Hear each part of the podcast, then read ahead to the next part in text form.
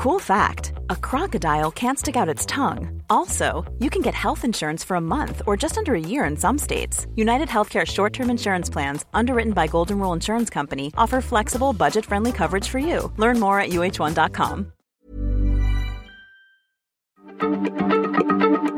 Heraldo Radio, la H se comparte, se ve y ahora también se escucha.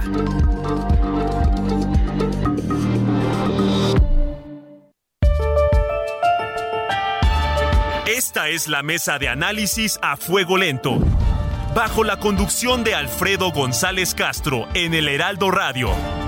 Iniciamos.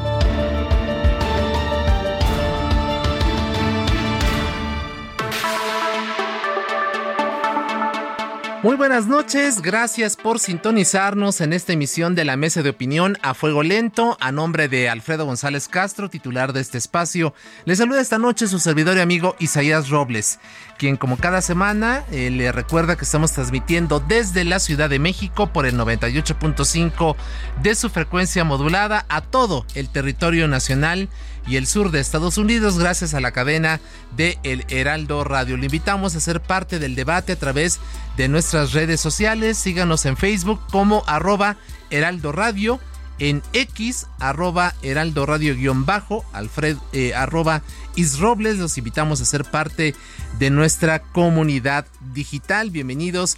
Gracias. A partir de este momento y hasta las 9 de la noche hablaremos del proceso en el Frente Amplio por México, los resultados del primer sondeo, las impugnaciones que han hecho perredistas, todo lo que viene a partir de este momento y hasta el eh, hasta el 3 de septiembre cuando se dé la elección interna y sepamos quién es la persona que va a encabezar este frente, lo vamos a debatir en esta en esta mesa de trabajo y por otro lado también hablaremos en la segunda parte del PRD. ¿Qué pasa con el PRD? ¿Tiene futuro? ¿Está en vías de extinción? con este amago de que abandonaría el frente por México. De ello hablaremos a lo largo de este espacio. Y como, como le comentábamos ayer, el comité organizador del Frente Amplio por México dio a conocer el resultado del sondeo aplicado entre el 11 y el 14 de agosto para definir a los tres finalistas de este proceso. Pasaron a la siguiente etapa, Xochitl Galvez, Beatriz Paredes y Santiago Krill, por lo que fue eliminado Enrique de la Madrid. Mañana, en Durango, Durango, se realizará el segundo de los foros de debate, Vivir en México y Ejercer Derechos, en el que se expondrán temas como seguridad y justicia, sistema anticorrupción y combate a la impunidad. Pero después de esto, ¿qué sigue? Para responder esta y otras preguntas se encuentra aquí en la cabina del Heraldo Radio el maestro Arturo Sánchez Gutiérrez. Él es profesor investigador de la Escuela de Ciencias Sociales y Gobierno del TEC de Monterrey consejero electoral del IFE para el periodo de 2003 a 2010 e integrante del Comité Técnico del Frente Amplio por México. Maestro Sánchez, bienvenido.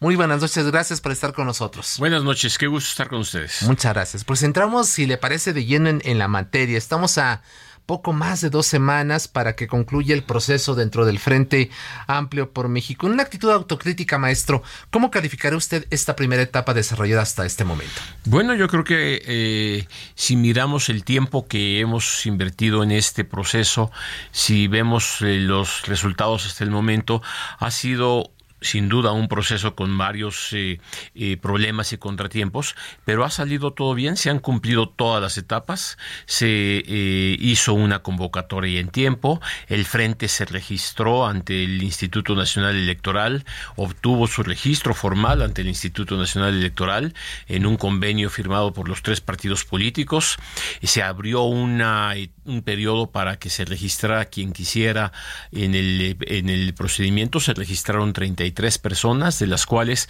después de un análisis cuidadoso sobrevivieron 13. Uno de ellos, el diputado Cuadri, decidió no seguir adelante y hubo un proceso abierto de recolección de firmas. Ahí es en donde quizá debamos decir que hubo una etapa difícil en el sentido de que la plataforma generó una polémica eh, eh, importante entre varios de los aspirantes con nosotros eh, y la ciudadanía que buscaba registrarse pero pero encontraba fallas para hacerlo.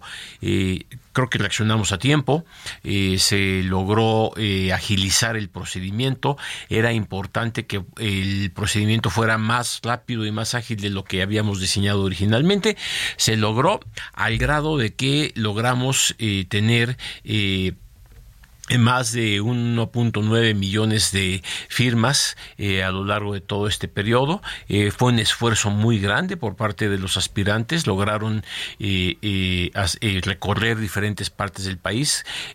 cuando se presentó finalmente el momento de hacer la validación total de las firmas recibidas, encontramos con que en efecto solamente cuatro cuatro eh, personas habían logrado este, este, esta meta de 150 mil firmas válidas, como era lo que decía nuestra convocatoria. Eh, entiendo entonces que eh, en efecto hubo una polémica importante con el PRD, porque dos de los aspirantes, el señor Silvano Aureoles y el senador Miguel Ángel Mancera, no estuvieron de acuerdo con el dictamen que nosotros emitimos. Eh, afortunadamente nosotros lo que hicimos inmediatamente fue entrar en contacto con ellos, otorgamos el derecho de audiencia como estaba, como estaba eh, previsto, eh, los recibimos, parte de nuestro equipo los recibió y empezó un diálogo complejo, con cierta atención, sin duda, debo reconocerlo, pero eh, eh, emitimos todas las aclaraciones que nosotros teníamos para explicar por qué el número de firmas finales y eh, hasta ahorita en ese momento estamos. El PRD también, la dirigencia del PRD nos, nos pidió aclaraciones, explicaciones. Estuvimos con ellos en, en dos ocasiones hablando de las eh, eh, diferentes eh, alternativas que había. Nosotros pues mantenemos lo que dijimos, creemos que lo que hicimos estuvo correcto. sabemos que hubo algunas inconsistencias, más que inconsistencias, algunas eh, eh, discrepancias en la forma como estábamos nosotros interpretando eh, las faltas y lo que decían ellos, pero finalmente, bueno, creo que estamos sobre la mesa platicando y además ellos se han incorporado otra vez a platicar con nosotros en la en el comité de organizador y por lo pronto en ese momento estamos. Claro. Maestro, en la impugnación que presenta el senador Mancera ante el Tribunal Federal Electoral, argumenta que él consultaba diariamente los eh, registros de apoyo que estaba recibiendo y que nunca se especificó que esos respaldos estuviesen no verificados y que en el momento en que ya se presentan los resultados, pues dice hay una inconsistencia. Yo pensaba que todos los días consultaba y veía un número determinado de apoyos y yo los consideraba todos como válidos y de ahí la impugnación. ¿Qué responde el comité a esta inquietud? ¿Ya se lo explicaron? ¿Ya aceptó estos argumentos el senador Mancera? Es que había varios, varias situaciones. Y sí, en efecto, hemos platicado con él. Eh, tan no estuvo de acuerdo que él eh, prefirió recurrir al Tribunal Electoral del Poder Judicial de la Federación. Pero, ¿cuáles eran las situaciones?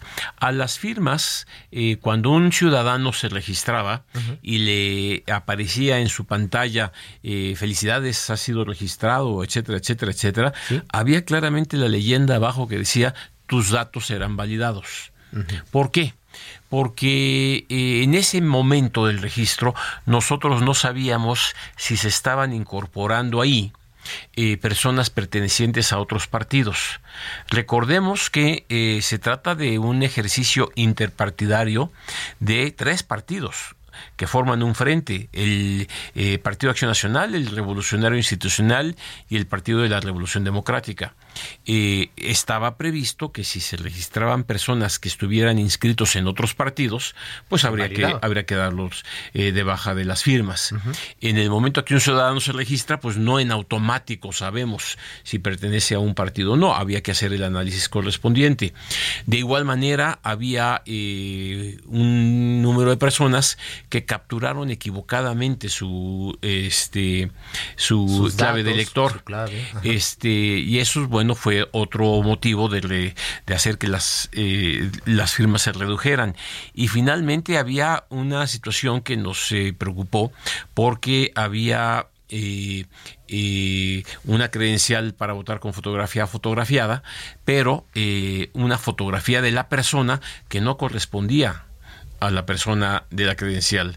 Incluso hay fotografías de animalitos o de ah. este había varias de, Luis Miguel de, de, este de había una que se ha mencionado mucho de, de, Jesucristo y son evidentemente personas que no van a ir a votar claro. ¿Cuántos Entonces, casos nosotros de esa naturaleza bueno hubo un número amplio. Vamos a eh, dar toda la información cuando el tribunal nos lo pida este para detallar en cada uno de los casos pero lo que sí puedo decir es que esto este mismo procedimiento se le aplicó a todos los candidatos a todos los aspirantes. Y en todos los aspirantes encontramos este tipo de anomalías, digamos.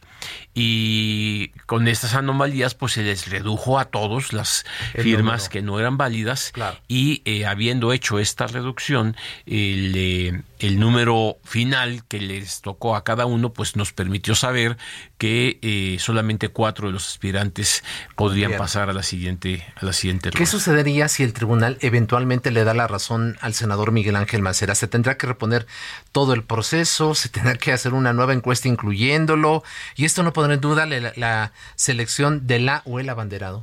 Bueno, el tribunal estará en su derecho, desde luego, en decir lo que sea, pero lo que ha hecho el tribunal eh, eh, ya es eh, hacer lo que nosotros habíamos previsto en nuestra invitación, que era si el tribunal recibía una, una impugnación de este tipo, lo que hizo en el caso de Luis eh, eh, del señor Preciado, eh, Jorge, Luis Preciado. Jorge, Luis Preciado. perdón, de parte del Partido Acción Nacional, este fue decirle al señor, eh, a ver, recibo tu documento, tomo nota, pero lo remito al partido, porque como se trata de un conflicto al interior del partido, al interior del frente, antes de llegar al tribunal hay que agotar las eh, instancias, eh, partidistas. Entonces, eso hizo el, eh, el tribunal en el caso preciado y bueno, pues, suponemos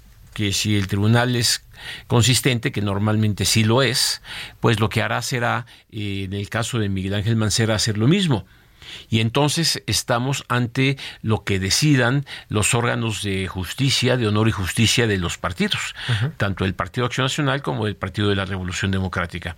Y eh, bueno, este ahí es en donde se ventilarán estos asuntos. Nosotros, por nuestra parte, hablando con el partido, hablando con eh, eh, los este los aspirantes, hemos tratado de aclarar todas las dudas y el partido mismo tiene también ahí que decidir cómo cómo va a proceder al respecto. Eh, si el partido decide y que en efecto hay que, hay que eh, hacer alguna acción, pues nosotros tendremos que estar atentos a lo que digan. ¿Por qué no lo creo?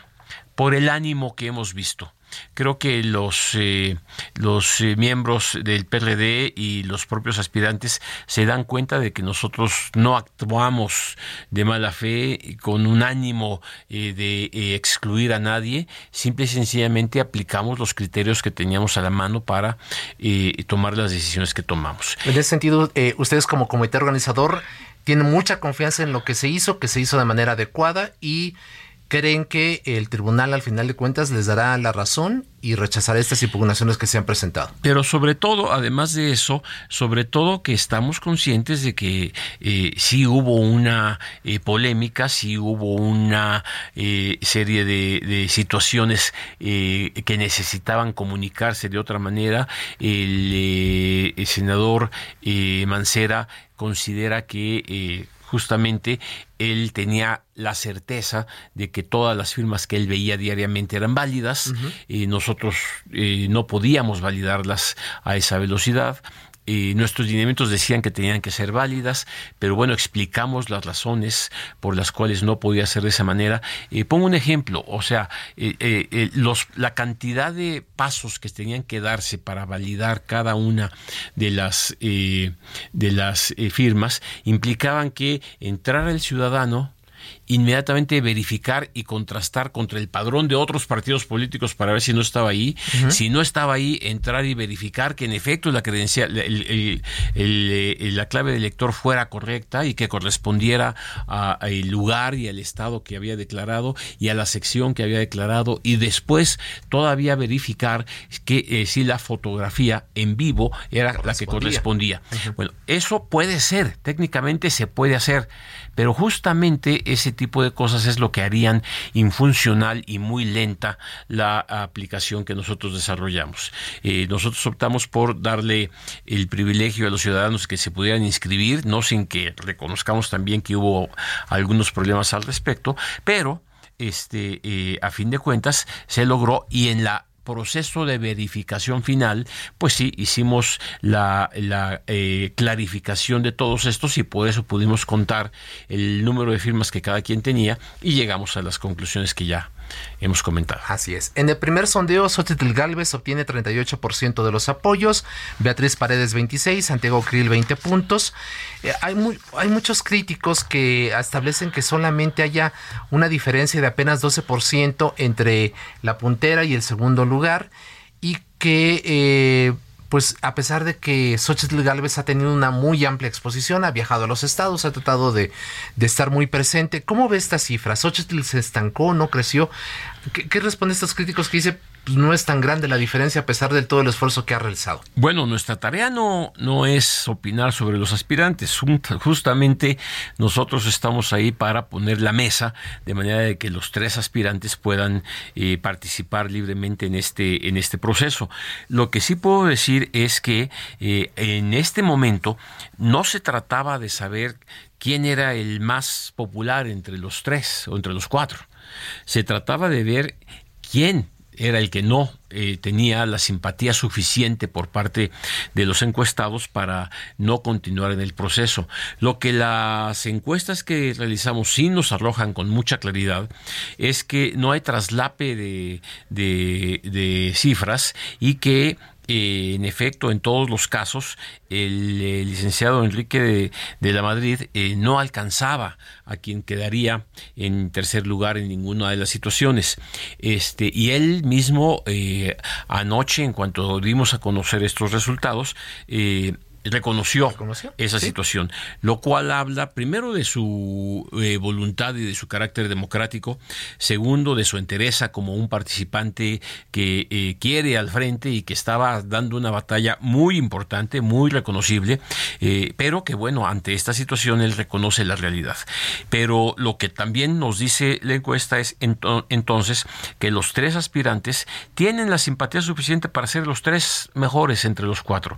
Y en ese sentido continúan a la siguiente etapa. Ahora, cuánto tenía que tener cada uno, pues depende como la ciudadanía se eh, eh, vaya conociendo y dándose cuenta de quién es cada quien, como emitirá su eh, punto de vista en la siguiente encuesta que realizaremos y desde luego en la consulta del 3 de septiembre. no sé si Xochitl tendría que tener más o menos de la votación que tuvo. lo que sí sabemos es que está a la cabeza, en segundo lugar Beatriz eh, y en tercer lugar Santiago. Ellos tienen un reto importante. Sabiendo que ya están ahí, volvemos a empezar de piso parejo. ¿Qué quiere decir esto? Pues a, partir de mañana se celebrarán cinco foros en los cuales conoceremos ya no si son populares o no. Conoceremos qué piensan, qué dicen, qué opinan sobre los diversos problemas en México, la economía, la inseguridad, eh, la problemática social del país, el, Estado de Derecho, el Estado de la democracia. Oiremos eh, cómo eh, contrastan sus opiniones, cómo opinan sobre esto. No es un debate y no nos esperemos un debate en forma de que tú dices y yo te contradigo. Pero sí esperemos que alguien opine y alguien diga, pues yo opino diferente y lo que opino es esto, y que otro comente, bueno, pues sí, lo que ustedes dicen es esto, pero yo también tengo estas cosas que ustedes no mencionaron, y que eh, eh, en su conjunto conozcamos y sepamos cómo se comporta cada uno. Vamos a ver qué ocurre en estos debates, porque a partir de eh, esta, estos cinco foros, lo que, lo que se hará es una segunda encuesta Y en esa encuesta, pues ya no nada más es quién me cae bien, sino a quién vi actuar, de qué manera, a quién lo oí decir determinados eh, conceptos y así se emitirán los, las opiniones. Entonces sabremos si las diferencias que hay entre primero, segundo y tercer lugar son amplias, son pequeñas, son suficientes ¿O qué opina la ciudadanía? El secreto de este ejercicio es que por primera vez los partidos se abren completamente a lo que la ciudadanía opine. Normalmente estos procesos son destinados exclusivamente para la vida interna del partido. Y ahora, como estamos viendo, las decisiones se están tomando dentro de eh, eh, eh, los partidos, pero con la opinión directa de la ciudadanía. Así es. Estamos conversando con el maestro Arturo Sánchez Gutiérrez, él es integrante del Comité Técnico del Frente Amplio por México. Eh, para el domingo 3 de septiembre, queremos que nos eh, aclare cómo va a ser la votación, cuántos centros de acopio se van a instalar. ¿Qué detalle nos puede dar ya sobre lo que va a ocurrir en el momento en que la ciudadanía salga a definir y decir, esta es la persona por la cual vamos a ir con ella para que encabece este frente? Bueno, eh, en primer lugar debo decir que eh, eh, nosotros vamos a recoger las participaciones ciudadanas, los puntos de vista de la ciudadanía en toda la República. ¿Qué necesitamos saber para poder definir finalmente lo, lo, que se me pregunta, cuántos centros de votación, cuántos, en dónde y cómo.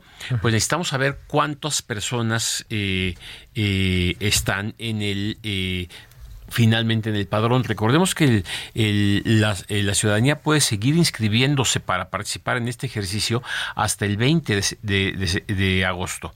Quiere decir que todavía nos faltan cuatro días este, completos para eh, eh, poder participar, inscribirse en la plataforma y eh, poder incrementar el número de personas que estarán participando, primero.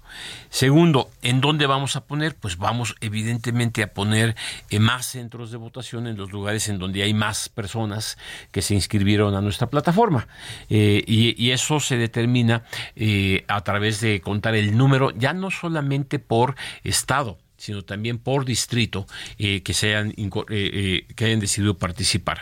lo que sí sabemos, y es nuestra intención, es poner al menos dos centros de votación por estado, pero centros de votación que a su vez tendrán varias mesas, y eso lo determinaremos en cuanto tengamos los números finales.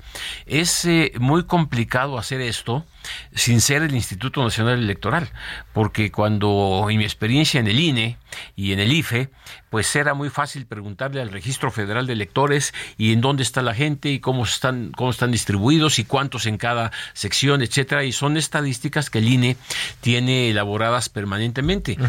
Nosotros partimos de cero, desde elaborar el padrón hasta encontrar su distribución, saber en dónde están, buscar en qué distrito y en qué sección se ubican para poder determinar en dónde se instalarán las mesas de recepción de eh, eh, la participación ciudadana y entonces instalarlas. Pero lo que sí puedo eh, comunicarle a nuestra audiencia es que estamos perfectamente en tiempo, estamos haciendo los cálculos y el trabajo adecuado para poder definir. Para eso creamos en cada estado de la República un comité similar al nuestro un comité de organización, un comité técnico que se encarga de justamente esa tarea, esa tarea, eh, este, eh, eh, buscar en dónde, este, hacer que en cada uno de los lugares haya toda la información que se requiera, que haya mesas, lonas y toda la indumentaria que se requiere para poder depositar, que lleguen a tiempo las papeletas en donde el ciudadano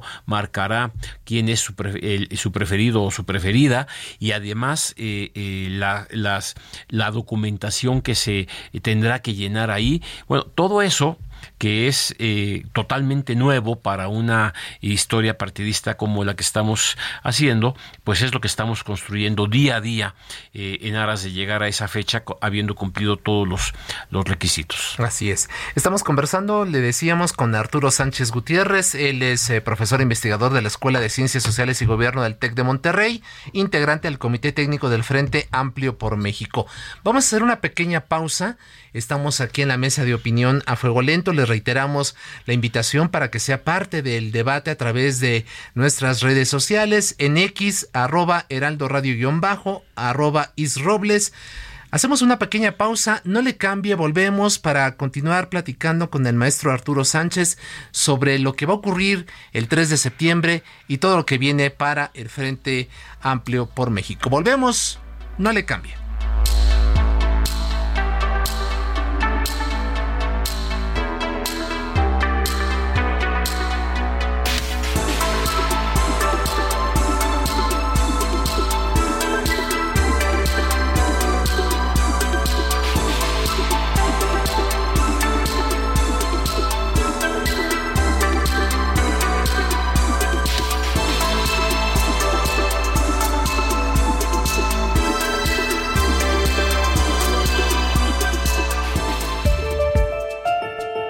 Está usted en la mesa de análisis a fuego lento con Alfredo González Castro por el Heraldo Radio. La polémica y el debate continúan después del corte. No se vaya.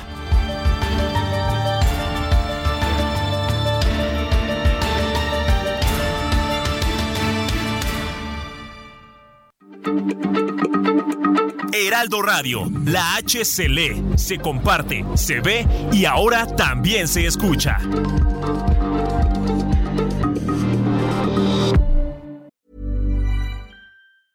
Life is full of awesome what ifs, and some not so much, like unexpected medical costs. That's why United Healthcare provides Health Protector Guard fixed indemnity insurance plans to supplement your primary plan and help manage out of pocket costs. Learn more at uh1.com. Heraldo Radio, con la H que sí suena y ahora también se escucha.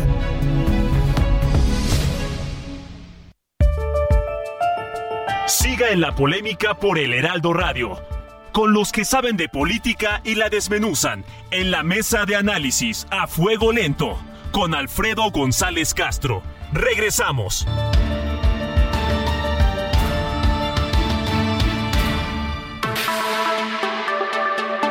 9 de la noche, 9 de la noche con 30 minutos. Continuamos en la mesa de opinión a fuego lento. A nombre de Alfredo González Castro, titular de este espacio, les saluda esta noche su servidor y amigo Isaías Robles. Les recordamos que estamos transmitiendo totalmente en vivo por el 98.5 de FM desde la Ciudad de México a todo el territorio nacional y el sur de Estados Unidos, gracias a la cadena nacional de El Heraldo Radio. Se encuentra aquí en las instalaciones en la cabina del Heraldo Radio el maestro Arturo Sánchez Gutiérrez. Él es integrante del Comité Técnico del Frente Amplio por México, quien no, antes de irnos a corte nos estaba dando detalles de cómo será este domingo 3 de septiembre cuando se realice la votación para elegir a la persona que va a representar al Frente Amplio por México. Nos decía maestro que de entrada se están pensando en dos centros de votación por estado, pero que estos centros tendrán a su vez varias mesas. No, no por estado, por distrito. Por distrito el país estaremos hablando de 600, 600 Bueno, pero lo que es importante es que eso se ajustará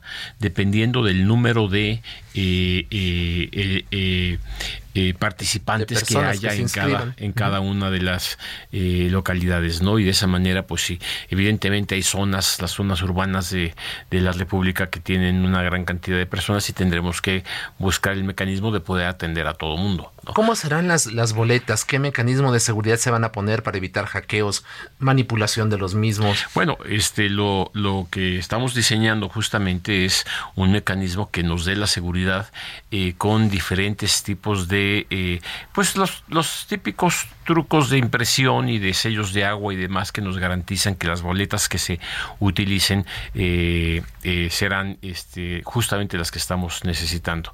Ahora, este, evidentemente no te puedo decir qué es, medidas de seguridad habrá porque no queremos que nadie las, las, violente, pero, pero sí habrá, eh, traemos buena escuela, o sea, vemos en, en el comité organizador cinco consejeros, ex consejeros electorales del INE, entonces sabemos cómo organizar este tipo de procedimientos y tomar en cuenta de que en efecto tienen que tener medidas de seguridad, en efecto que tiene que, tiene que haber las instrucciones claras para que el eh, ciudadano pueda expresar su preferencia con este con, con claridad. Eh, sabemos también que eh, en las instrucciones también hay un proceso de capacitación muy intenso a las personas que están seleccionándose para recibir la votación ese día. Y bueno, es un proceso complejo que lo que me parece a mí muy importante es poder hacerlo en tan poco tiempo. y es lo que estamos haciendo. Hay que elaborar manuales, hay que elaborar eh, carteles, hay que elaborar una gran cantidad de, información y está fluyendo bien la organización. ¿Por qué? Pues porque ese día eh, hacia la noche, pues se cerrarán estos centros de participación y eh, empieza el otro, la otra tarea, que es eh, el cómputo, verificar que el cómputo se realice adecuadamente para estar en condiciones, esperemos que esa misma tarde noche, de informarle a toda la ciudadanía, bueno, cuál fue el resultado tanto de la eh, eh, consulta que se va a realizar ese día, como de la encuesta que se va a haber realizado después de los cinco foros. Y eso es la combinación de esos dos elementos, la encuesta más la eh, consulta, es la que nos dirá quién es eh, eh, el, ganador. Y eso implica también un trabajo de coordinación y comunicación muy importante entre nosotros para tener la certeza de cuántos votos, cómo se eh, recibieron, cuántos en cada lugar, etcétera, etcétera, etcétera, y este, eh, sin ser el INE sin tener este toda la infraestructura que se tiene. Bueno, pues estamos montando lo que se requiere para un ejercicio como este y eh, confiamos en que tendremos la posibilidad de dar buenos resultados esa noche. ¿Habrá un horario de, digamos, la, la, la, de estas urnas donde la gente pueda acudir a votar? ¿Estarán abiertas de...? De 9 de la mañana a, este, a 5 de la tarde, estarán abiertas eh, 9 o 8 de la mañana, pero sí sé, que a las 5 cerramos. Este, eh, todavía estamos eh, acabando de definir ese tipo de, de detalles. Lo importante es, este, lo importante es que en, ese, en ese esquema, lo que, lo que sí haremos es buscar un mecanismo, y es un poco lo que yo quisiera, este, lo quisiera eh, subrayar, eh, eh, de comunicar durante el día qué es lo que está pasando.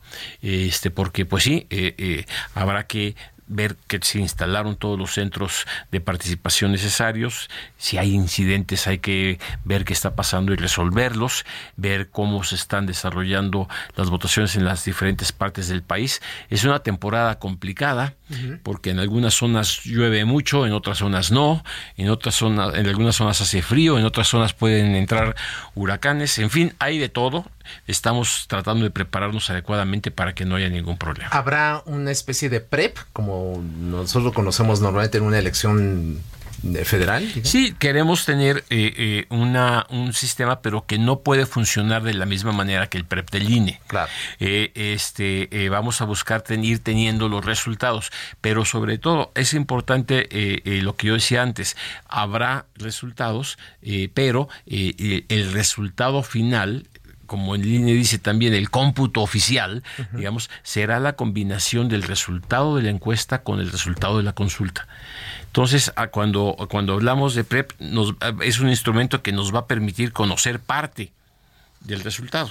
La otra parte la, la tendremos en la encuesta y los dos datos los tendremos esa noche. Ese mismo día, ese mismo domingo, 3 de septiembre, sabremos ya finalmente cuál es el resultado. Por último, eh, maestro eh, Arturo Sánchez, ¿qué va a pasar a partir del 4 de septiembre? Una vez que eh, la persona que resulte electa se dé a conocer su nombre, va a seguir recorriendo el país. Estamos en el mes de septiembre cuando originalmente las precampañas, de acuerdo con lo que dice la ley, debieran arrancar hasta noviembre, tener un candidato hasta el mes de, febrero, arrancar campañas en marzo. ¿Qué va a pasar durante todo este periodo entre septiembre y eh, junio del próximo año? A ver, eh, aquí es muy importante recordar que el...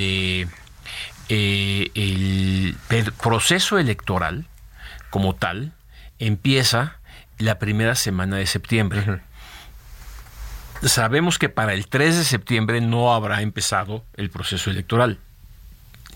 Creo difícil que empiece antes del 7 porque Morena y sus partidos eh, aliados darán la información de sus propios resultados hacia el día 6 pero lo que sí es importante tanto para eh, Morena para, eh, como para el Frente Amplio por México es que a partir de cuando mucho el 7, 8 de eh, septiembre empezará el proceso electoral. Cuando empieza el proceso electoral, entonces sí hay normas más precisas. Cuando hablamos, por ejemplo, de temas como actos anticipados de campaña, el tribunal ha dicho, bueno, pues no se puede hablar de actos anticipados de campaña o de pre-campaña cuando ni siquiera se está en un proceso electoral. Bueno, a partir del 7, 8 de septiembre ya, estaremos en un proceso electoral. Y en ese sentido, el comportamiento de los partidos, de los aspirantes, porque todavía no habrá este, precandidatos, eh, los partidos, los aspirantes eh, y, en general eh, los diversos, el frente, las coaliciones y demás, tienen, tendrán que tener mucho cuidado de no realizar actos o eventos que generen justamente actos anticipados de precampaña, porque esos sí son eh, seriamente eh, sancionados por el Instituto Nacional Electoral. Podrían incluso anular. Y, podrían anular una candidatura. De hecho, ya lo ha hecho el INE. No por estos motivos. Lo hizo por no presentar informes de gastos de precampaña. En el caso de eh, Salustio Salgado y de Morón en Guerrero y en este Michoacán. Acá eh, lo que el tribunal y el Instituto Nacional Electoral han querido eh, blindar es que durante el proceso electoral no se realice ningún tipo de acto que pudiera generar eh, un adelanto a la campaña. Hasta ahorita se vale porque así lo acordó el tribunal. Cualquiera diríamos que pues ni siquiera se valdría haberlo hecho ahorita, pero el tribunal electoral lo validó que esto podía ser eh, eh, válido. El, INE incluso tomó medidas para ver qué hacer en estos casos y por eso estamos en estos procesos. Pero una vez que empiece el proceso electoral, tanto quien sea él o la este, beneficiada en el caso de Morena como en el caso del Frente, eh, eh, tendrán que ser muy cuidadosos de no realizar actos, eventos, eh, concentraciones, mítines y demás que pudieran ser interpretados como actos anticipados de campaña. Entonces, la agenda de quienes encabecen estos procesos pues tendrá que eh, remitirse a eh, pues diseñar eh, buscar estrategias incluso encabezar el frente. En este caso no significa solamente pensar en la coalición para el 24 sino también hay otros procesos electorales 32 procesos electorales locales además del proceso electoral para el Congreso de la Unión y, las ocho, gubernaturas más la jefatura de gobierno. de la Ciudad de México. En consecuencia, hay mucho que trabajar todavía eh, eh, y yo supongo que a eso se abocarán. Así es. Maestro Arturo Sánchez Gutiérrez, profesor investigador de la Escuela de Ciencias Sociales y Gobierno del TEC de Monterrey, ex consejero del IFE durante 2000 a 2010 y miembro del Comité Técnico del Frente Amplio para México. Le agradecemos mucho que haya estado con nosotros esta noche aquí conversando con el público de El Heraldo Radio y por supuesto vamos a seguirlo molestando durante las siguientes semanas para hablar del avance de este proceso. Muchas con gracias. Mucho gusto. Muchas gracias y saludos a todo el auditorio. Será un placer estar aquí. Maestro, muchas gracias. Gracias al maestro Arturo Sánchez. Son las 9 de la noche con 41 minutos. Y bueno, eh, tras la eliminación de Silvano Aureoles y de Miguel Ángel Mancera, del proceso interno del Frente Amplio por México, el PRD decidió poner una pausa en la coalición con el PAN y el PRI. Luego Jesús Zambrano rectificó, dijo que el Sol Azteca se mantenía firme en el frente, pero a la espera justamente de que las aclaraciones eh, pertinentes se hicieran por parte del comité organizador. ¿Cuál es el futuro del PRD? Guadalupe Acosta Naranjo, integrante del Frente Cívico Nacional, líder del Grupo Galileo, expresidente nacional del PRD, se encuentra en la línea telefónica. Guadalupe, ¿qué tal? Bienvenido. Muy buenas noches. Buenas noches, un gusto estar contigo y tu público. Muchas gracias, Guadalupe. Silvano Aureoles demandó que se convoque de manera urgente al Consejo Nacional del PRD para poner eh, a, la, a consideración de la militancia la permanencia del partido en el Frente Amplio. Incluso dijo para que se les quite. ¿Le conviene ir al PRD solo en las elecciones de 2024, Guadalupe Acosta? déjame te digo que le insistí mucho al muchacho que me habló, tu compañero, que yo no podía hablar a nombre del PRD. Pero como buen periodista y un buen trabajador, me insistió mucho en que yo hablara. Le dije, es que yo no soy dirigente del PRD, no soy alguien que pueda hablar a nombre del PRD. Pero es alguien que conoce, que, fue líder del partido. una voz que conoce el PRD. Bueno, está bien, en ese tenor sí hablo. A ver. Nomás para, digo, para aclarar.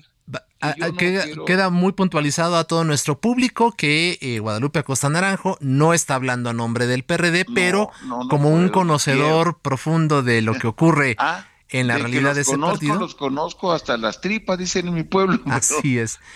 en ese sentido, díganos, eh, ¿usted cómo ve como un analista del PRD y conocedor? Que el PRD va a terminar en la alianza. No, que tuvieron razones algunos grupos del Partido de la Revolución Democrática para sentirse no satisfechos con el proceso que había pasado y que lo hicieron público muy al estilo del PRD no muy al estilo de lo que hacen en usos y costumbres del PRD. Pero yo estoy seguro que la mayoría del PRD, si no puedo decir que la totalidad, porque es muy probable que por unanimidad el PRD se mantenga en el Frente Amplio por México.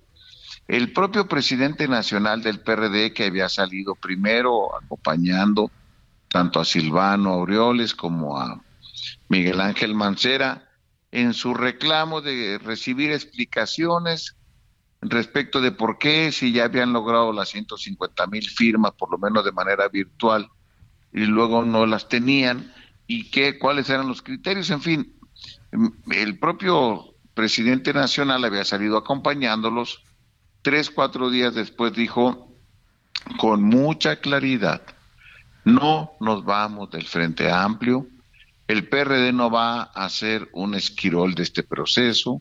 Vamos a trabajar por la unidad rumbo al 2024 y vamos a acompañar los reclamos tanto de Miguel Ángel como de Silvano para que se le den las explicaciones pertinentes.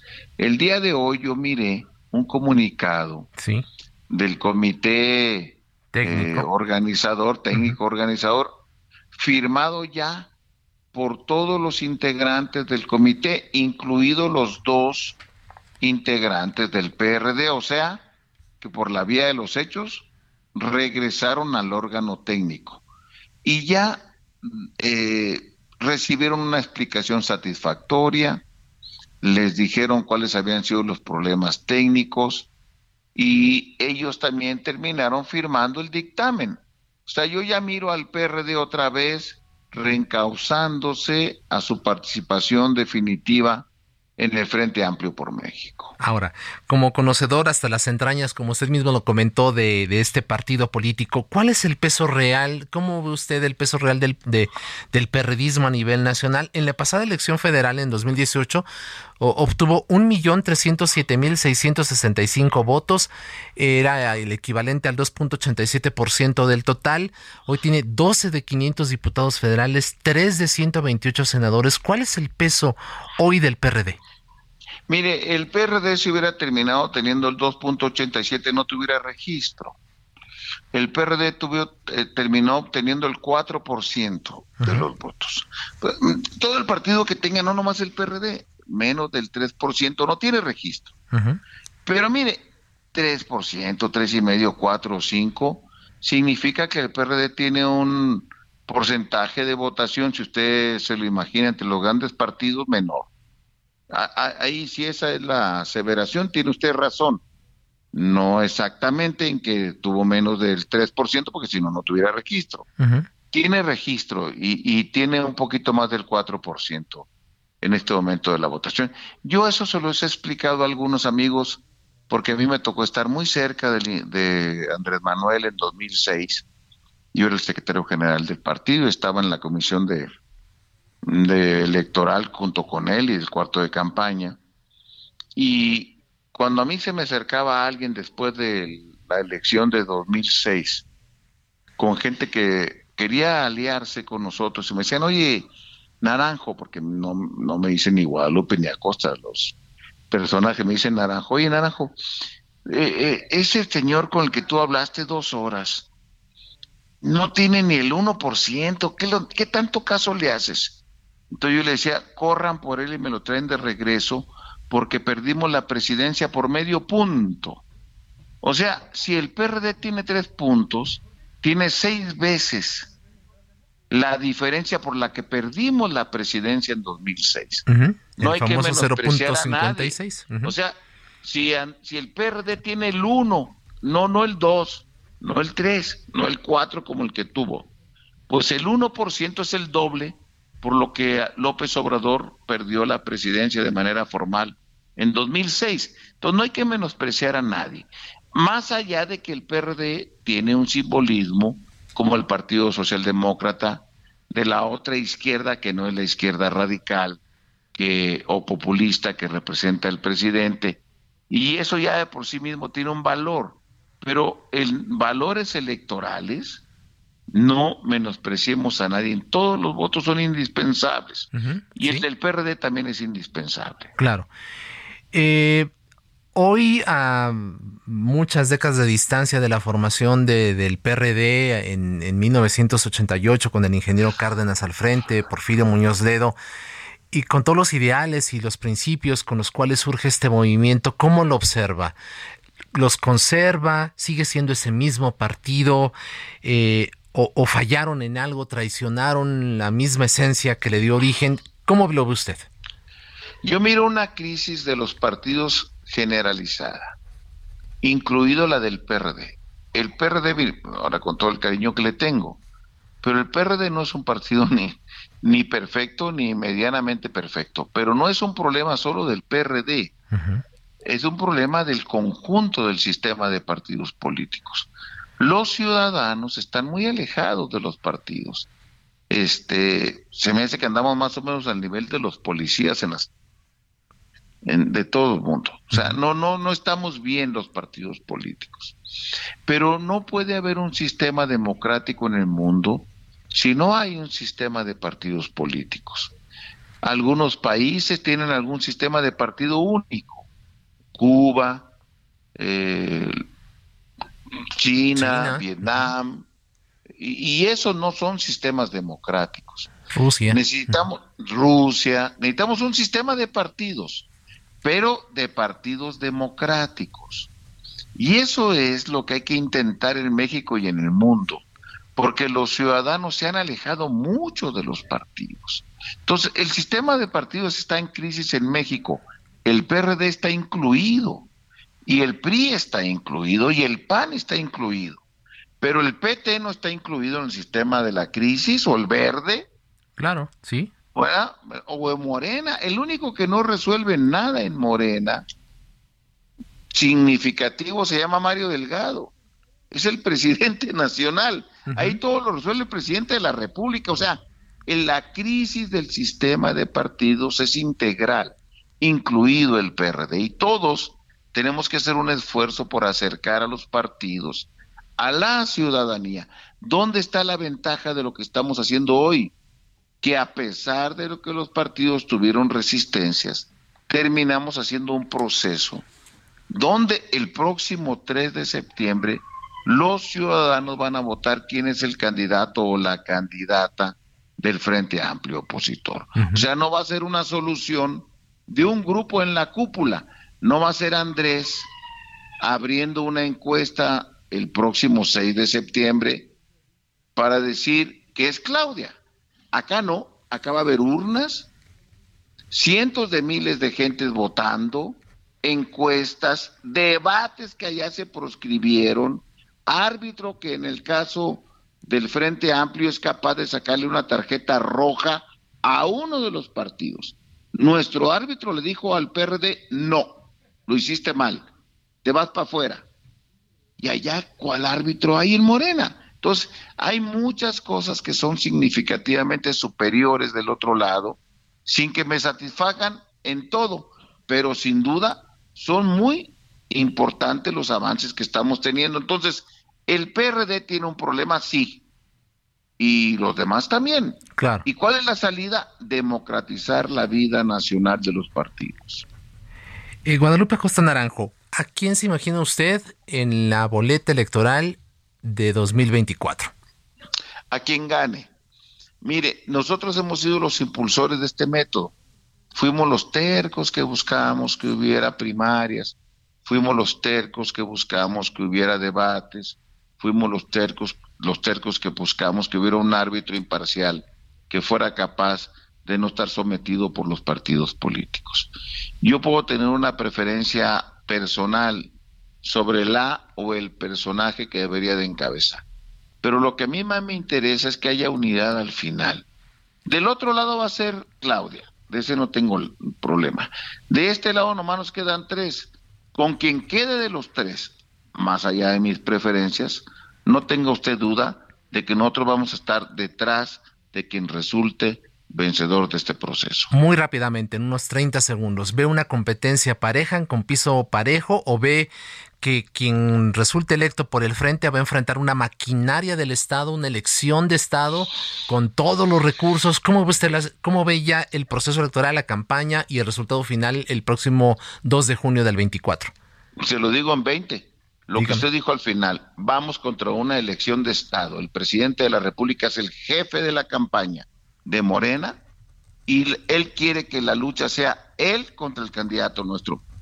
Poder dinero, poder estados, poder legislativo, poder eh, ejército y otras fuerzas, para no hablar de más, contra eso nos vamos a enfrentar, pero yo creo que vamos a encontrar el peor equipo del Estado mexicano contra nosotros, pero ellos van a encontrar a los mejores ciudadanos enfrentándolos para derrotarlos. Así es. Guadalupe Acosta Naranjo, integrante del Frente Cívico Nacional, líder del Grupo Galileo, expresidente nacional del PRD. Gracias por esta conversación con nosotros. Un, enorme abrazo. Muchas gracias. Le invitamos a que nos acompañe el próximo miércoles, 9 de la noche, en la mesa de opinión en Comproducción con la Silla Rota. Gracias Ángel Arellano en la producción, acompañado por Iván Marín, Ulises Villalpando en los controles técnicos, Gustavo Martínez en la ingeniería. Buenas noches, descanse, quédese con buena música en las frecuencias del Heraldo Radio. La polémica por hoy ha terminado. Le esperamos el próximo martes para que con los expertos analicemos la noticia y a sus protagonistas en la mesa de análisis a fuego lento por el Heraldo Radio, con la H que sí suena y ahora también se escucha.